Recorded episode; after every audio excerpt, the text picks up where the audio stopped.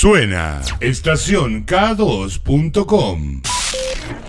En el día de ayer, día del librero, hablábamos justamente eh, en producción, nos dedicamos a investigar y dijimos, ¿qué leen los necochenses? Eh, y tuvimos sorpresas. Caímos en la cuenta que libros de autoayuda son los más elegidos en las librerías de nuestra ciudad. Precisamente uno de ellos es, diríamos, el bestseller de, de la ciudad y tiene que ver con un autor, se llama Bernardo Stamateas. Nos pusimos en contacto con él, él muy gustoso accedió a darnos una entrevista y una charla. Él es licenciado en psicología, sexólogo, sexólogo clínico, escritor y conferencista internacional. Además, es pastor de la Iglesia Bautista Ministerio Presencia de Dios en el barrio de Caballito y escritor de más de 30 libros con cuatro bestsellers en su cuenta. Eh, dentro de todas esas cosas que hace y, todo lo, que edita, muy gentilmente se hizo tiempo para, para atendernos en la mañana de Estación K2. Bernardo, muy buenos días. Leandro te habla. ¿Cómo estás? Buen día, ¿cómo estás? ¿Cómo les va? Bueno, nosotros muy bien, eh, bueno, mm, eh, eh, dando la, introducción a lo que nos encontramos ayer, averiguando, y justamente eh, mm, con la, alegría de que nos atiendas para, para hablar un poco sobre gente tóxica y parte de lo que dice la reseña de, de- tu libro, sin, sin ánimo de, de spoilearlo, pero sí pudiéndolo mm, meter en un marco de charla radial, sobre ¿Qué, o sea, por, qué, mm, cómo se llamaba antes lo, lo- lo que es la gente tóxica? Porque me imagino que existió siempre, ¿no? Siempre, sí, tuvo distintas este, calificaciones, vamos a decirle, ¿no? Puede ser este, vampiros emocionales, Mira, gente sí. neurótica, eh, gente absorbente. Bueno, todas las personas que te nivelan para abajo, que te meten miedo, que te meten culpa, son personas tóxicas. Si son personas que conscientemente necesitan hacerte sentir mal para ellos sentirse bien. Y, y- y esto, eh, a ver, eh, ¿en, en qué momento? Es como que, que hay muchas cosas que antiguamente parecían normales. Eh, es como se hacía un, un chiste de suegra. Vos me lo decís así y yo lo pienso como lo que era antiguamente eh, eh, un- una, una cosa... La suegra malvada, digamos. Sí, y, y hasta se tomaba como algo que había que padecer. Y, y son cosas que hoy podemos entender que pueden llegar a arruinarte la vida, ¿no? Por supuesto, nosotros nos enfermamos con los demás y nos curamos con los demás. Somos seres gregarios. Claro. Y el otro eh, puede ser un factor terapéutico o no. Claro. Entonces, eh, poder identificar, todos tenemos rasgos tóxicos, todos venimos fallados de fábrica. Claro. Todos tenemos un poquito de queja, algo de chisme, algo de envidia, etcétera. Pero el tóxico es una personalidad, es una manera de ser donde conscientemente sí necesita lastimar al otro, ¿no? Son adictos emocionales, es decir, nunca terminan el envidioso, por ejemplo, no es que te envidie y ya está, no, necesita envidiarte, descalificarte, criticarte, y llevar y traer, destruirte. Si son personas que eh, lo necesitan constantemente, eligen a ciertas personas con las cuales transmitir su toxicidad. Eso te iba a preguntar, o sea, si lo hacían con todo el mundo o con determinadas personas. No, con determinadas. Imagínate, por ejemplo, vos tenés un jefe que le llevas un proyecto y, y el tipo te tiene envidia y dice no, no, y te lo encajona. Claro. Y a lo que le digas, no. Y a lo que le propongas, no. Bueno, está compitiendo con vos, se siente inferior, entonces necesita descalificarte y, demostrarte que él tiene poder sobre vos. Sí. Ahora, por ahí ese jefe es un excelente padre de sus hijos, ¿no es así? Pero en el vínculo laboral pone en juego. Ah. O una amiga que le dice, che, estoy en pareja, y le, le salta la envidia. Bueno, te va a engañar, tener cuidado. Sí, sí. En el, del amor todos salimos heridos. Claro, tener cuidado porque no sabes, este, exactamente. Entonces, eh, bueno, y hay tantos tipos de toxicidad como gente. Imagínate que el libro se tradujo a 15 idiomas. Hace poquito salió en chino, en holandés, en rumano, en griego, en, en alemán, en, itali en italiano. O sea que se ve que hay gente tóxica en todo el mundo. Eh, Bernardo, Raúl te saluda, buen día. Eh, entonces, por, Buen día. por- por lo que entiendo es que la gente tóxica no es tóxica las 24 horas del día, ¿no?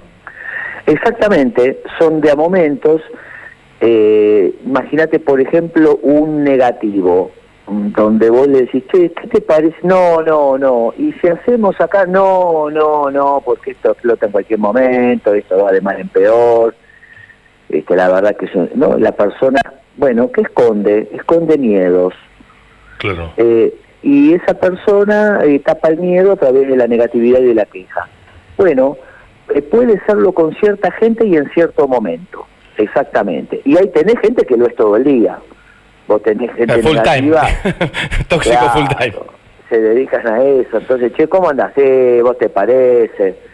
No pueden disfrutar en este caso, ¿no? Y son personas que tienen mucha culpa y inventan un displacer para no disfrutar del placer. Claro. Eh, eh, Bernardo, yo mm, repasando algunos de, los títulos de tu mm, bibliografía, puedo superarme, autoboicot, heridas emocionales, eh, pasiones tóxicas, llegamos a gente tóxica. ¿Cómo, cómo, cómo es que un, un día, ¿qué, qué edad tenés vos? 52. 52. Eh, bueno, yo tengo 46 y mm, es como que hay veces que me sorprendo eh, hablando de determinadas temáticas que hace 15 años ni esperaba que- abordar. Eh, eh, ¿cómo, ¿Cómo te encontrás vos en un momento con la toxicidad como un tema eh, que amerite un libro? ¿Cómo fue que llegó a, tu, a tu mesa de trabajo? Es decir, tengo que, hacer, tengo que editar sobre esto. Sí, mira, yo todos los libros salieron de comentarios, ¿no? Yo hace 30 años que vengo viajando, dando charlas y demás, desde que me recibí prácticamente, y siempre estuve atento a los comentarios de la gente. Y, y gente tóxica surgió así, ¿no? De una persona que me dice, che, mira, tengo un jefe que me encajona los proyectos, tengo una amiga envidiosa que le dije que estaba en pareja y no me habla más, tengo un compañero que es negativo. Bueno, y de ahí me puse a investigar las distintas tipologías y de ahí nació. Por ejemplo, el libro No me maltrates, que habló del maltrato verbal, también nació de un programa cuando estaba en Canal 26 en el noticiero y hablé sobre el maltrato verbal y tuve 500 mails Claro. de gente que fue maltratada verbalmente, ¿no? Descalificada, criticada. Bueno, y de ahí van surgiendo los libros. Eh, eh, se me ocurre ahora, tal vez lo que pregunto es una obviedad o, o- o algo eh, eh, que sea incorrecto, pero eh, ¿qué, qué- qué- pasa con... Ayer nosotros hablábamos, no, no nos imaginábamos que íbamos a hablar con vos, con los compañeros acá en la mesa de trabajo, también está Adrián, y uno dice, bueno, viene alguien tóxico, ¿y qué hacemos? Y uno dice, bueno, no le doy bola y listo. O sea, ¿qué pasa en el receptor? ¿Hay, hay un enganche eh, en el receptor que le da, eh, que empodera al emisor, a la persona tóxica? Eh, mira, el- el tóxico eh, siempre va a poner un anzuelo para que vos hagas dos cosas, o explotar y entres en el juego, Claro, claro. o implotar, te aísles, huyas, no sé si se sienta triunfador. Entonces lo que uno tiene que hacer es usar las dos palabras más poderosas que tenemos, que son sí y no. O sea, yo le tengo que enseñar a los demás cómo quiero que me traten. Ah, me encanta, para, vamos, vamos por partes. ¿Cómo, cómo, ¿Cómo es esto? Claro, la gente te trata como fue tratada. El que te agrede te está haciendo saber cómo fue agredido. La gente reproduce, desplaza cómo vivió sobre tu vida. Entonces yo tengo que enseñarle al otro cómo quiero que me trate. Entonces tengo que usar, marcar territorio. Cuando el animal depredador, el león, por ejemplo, va a tener cría, marca visualmente un territorio y no deja que otro animal entre. Bueno, es una buena metáfora. Tenemos que, Sí, sí. a- nosotros tenemos derecho a juntarnos con quien queremos, tenemos derecho a creer lo que queremos creer, a equivocarnos y a elegir con quién nos juntamos. Claro. Y, la forma es con un sí, no. Cortito. Exacto, con dos palabritas muy cortitas que, eh, sin embargo, tienen una gran significación porque tiene que ver con la puesta de límites, que es justamente lo que el tóxico no maneja. El tóxico no maneja los límites, entonces te invade, se mete donde a opinarte donde vos no le dijiste. Entonces, sencillamente no hay ni que agredir, ni que explotar, ni que implotar. Lo que hay que hacer es marcar el límite. Eh, Bernardo, presumo que uno puede identificar un tóxico, un tóxico seguramente en grupos ajenos, pero nunca podemos hacerlo con una persona tóxica que nos rodea. ¿Hay, hay algunos síntomas, algo que vos nos puedas marcar como para poder identificar a esa persona? Sí, eh, mira, los amigos son un buen termómetro. Viste que la mujer maltratada es la última en enterarse que es maltratada, ¿no? Claro. Sí. Entonces las amigas dicen, che, mirá, el tipo te grita, te controla, te descalifica, te humilla, te cela. Bueno, no, pero está cansado, no, es el estrés, no, me ama. Bueno, entonces este, escuchar un poco el termómetro de los amigos. Y después, cuando terminamos un vínculo, ¿cómo me sentí? Fui al cine con unos amigos. Bueno, ¿cómo me sentí? No, me sentí cansado, agotado, me quedé mal hacer un poquito de introspección, que es lo que los tóxicos no hacen, ¿no? Mirar para adentro, a ver qué nos pasa. Yo lo llamo ser investigadores privados de nuestra propia conducta. Mirar un poquito más cómo nos sentimos nos va a permitir poder ir evaluando si los vínculos son sanos o no. Claro. Eh, eh, una, una cosa que tiene que ver con, con estos años, ¿Qué pasa con, eh, eh, a ver, los tóxicos y esta posibilidad que nos da la tecnología de eh, eh, ser tóxicos virales en, en, en, Twitter, en Facebook, en redes sociales. O sea, eh, gente que se... Ah, yo, por ejemplo, en febrero decidí... Ah, Facebook no lo puedo dejar, pero lo borré de mi celular para chequearlo muy pocas veces, eh, porque a veces me encuentro en un muro viendo cosas que digo... Qué, qué, qué, qué negativo y me empiezo a angustiar. ¿cómo, la, tecno, la, tecnología y estas conductas, ¿qué, qué, qué están generando, Bernardo? Eh, bueno, mucho, está muy bien porque lo que decís, porque efectivamente, mira, las redes sociales, eh, varias cosas, ¿no? Primero, nunca terminamos de conocer al otro. Es decir, para conocer al otro hace falta la presencia real. Claro. Nunca lo conocemos por lo virtual. Vos estás chateando con alguien que te dice que es físico nuclear y es Cacho el de la esquina, este, el carnicero de la esquina. Lo otro es que nosotros tampoco nos podemos dar a conocer del todo. Es decir, que porque no hay emocionalidad.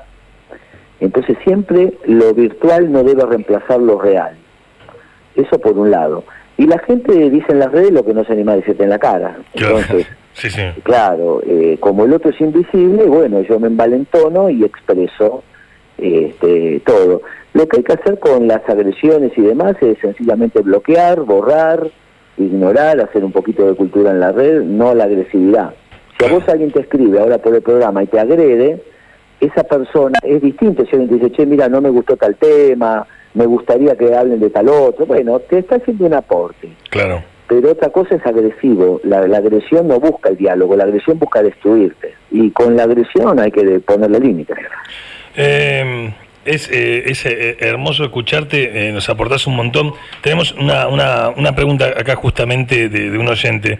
Eh, si yo me reconozco como tóxico o negativo, y si el tóxico soy yo, se están preguntando, ¿qué, ¿qué, sucede? Bueno, ¿Pasa eso? ya te digo que no lo sos, porque justamente el tóxico lo que no hace es introspección. Yo tengo la gente que lee los libros y dice, che, mira, me identifiqué en el capítulo 1, 2, 8, 4, 7 y 9 soy envidioso, quejoso, negativo, bueno, no lo sos. El tóxico lee, por ejemplo, el capítulo de los psicópatas y dice, che, qué desgraciado estos tipos, hay que matarlos a todos. ya. No, no, no, no puede, claro. Primer síntoma del tóxico es no reconocerse como tal, ¿no? Exactamente, el narcisista, por ejemplo, llega a un lugar que dice, ya llegué, te faltan dos deseos. Claro, ¿no? sí, sí. Dice, claro, disfrutame que soy real, estoy todo para vos. Sí, sí, sí, sí. Son personas insoportables que no pueden mirar para adentro. Entonces, ya al hacer introspección eh, nos permite reconocernos y bueno, eso nos permite trabajando, por lo menos identificar lo que nos pasa, no tenerlo resuelto, pero por lo menos saber por dónde rengueamos. Eh, Bernardo, te planteo una situación. Eh, Sí. eh, poder despojarte de que sos el escritor de gente tóxica. Sí. Y que me des tu opinión. Eh, ¿Tendríamos que estar preocupados los necochenses de que tus libros de autoayuda son los más elegidos? Eh, mira, la gente, yo siempre digo, los libros no le cambian la vida a nadie ni son una varita mágica. Los libros son un compañero, como un amigo, una idea, una reflexión que te, te hace eso, ¿no? Te ayuda a pensar. Sí. Siempre el cambio es de adentro para afuera, nunca es de afuera para adentro. Así que todo lo que te ayuda a reflexionar y a descubrir que la caja de recursos está dentro nuestro, bueno, tiene que ser bienvenido. Pero no es una varita mágica que lo leí, mi vida cambió y ahora soy feliz, ¿no? Bueno, puede ser un buen síntoma, ¿no? De cambio, quizá que, que están eligiendo libros de autoayuda como para poder cambiar un poco la, so- de la Sí, sociedad misma, sí. hablo, ¿no? Sí, claro. La- el género de autoayuda siempre tuvo mal marketing, ¿viste? Porque todos los libros que no saben bien dónde ubicarlo van a parar a la autoayuda. Claro, Claro. bien. Entonces vos, vos tenés claro, desde el libro Amate, querete cuidate, abrazá un árbol, unite al cosmos, respira profundo y sé feliz.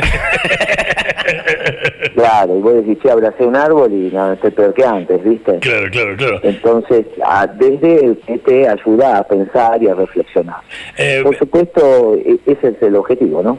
Eh, Bernardo, eh, nos imaginamos que mm, una persona con, con- con tu actividad, con, con todas la- la- las capacidades y, y estudios que tenés, estás en un proyecto. ¿Querés contarnos eh, eh, hacia dónde apuntás? ¿Qué, qué es lo que has escuchado y hasta dónde, hacia dónde estás llevando tu energía? Eh, mira, ahora estoy, bueno, hace poquito terminé el programa en Telefe, Sí. estuve analizando la conducta de los chicos ahí en despedida de solteros, y ahora estoy empezando la gira presentando el último libro, que es Tu Fuerza Interior, que son 23 recursos internos que todos tenemos, Así que bueno, el lunes lo presento en la feria y ya desde ahí arrancamos la, la quinta gira por todo el país. Tu fuerza interior. Eh, eh, bueno, ¿y qué? ¿Haces una gira de presentación con el libro y vas a los lugares a dar conferencias? Sí, por todas las provincias, tal Eh, cual. Qué, qué, qué bueno estaría estar en contacto para que tal vez puedas acercarte y que eh, puedas llegar a Necochea, ¿no? En- Claro que sí, claro que sí. Bueno, Seguramente en una fecha en Mar del Plata debes tener, Bernardo, y estamos a 100 kilómetros, ¿eh? eh, Dale, vamos a armar algo, por supuesto. Da- No, no tengas dudas que vamos a seguir en contacto y, y, bueno, está buenísimo eh, eh, que, que te hayas hecho este ratito para atendernos, te lo agradecemos mucho, ¿sí? Bueno, gracias y bueno, me pone contento que el libro sea tan leído allá y bueno, un gran cariño para todos los oyentes. Te mandamos un abrazo muy grande y que tengas un gran día, ¿eh? Gracias, che, lo mejor, ¿eh? Un lujazo, Bernardo Estamateas ha pasado por el aire de K2. Eh, bueno, que, eh, ¿cómo terminamos hablando con él? Porque el libro, su libro, Gente Tóxica, es uno de los más elegidos por la ciudadanía necochense. Ayer fue el día del librero, nos preguntamos qué libro lee el necochense. Bueno, está Mateas, es uno de los autores más requeridos en nuestra ciudad. Terminamos charlando con él en esta buena entrevista. Sonó estación K2.com.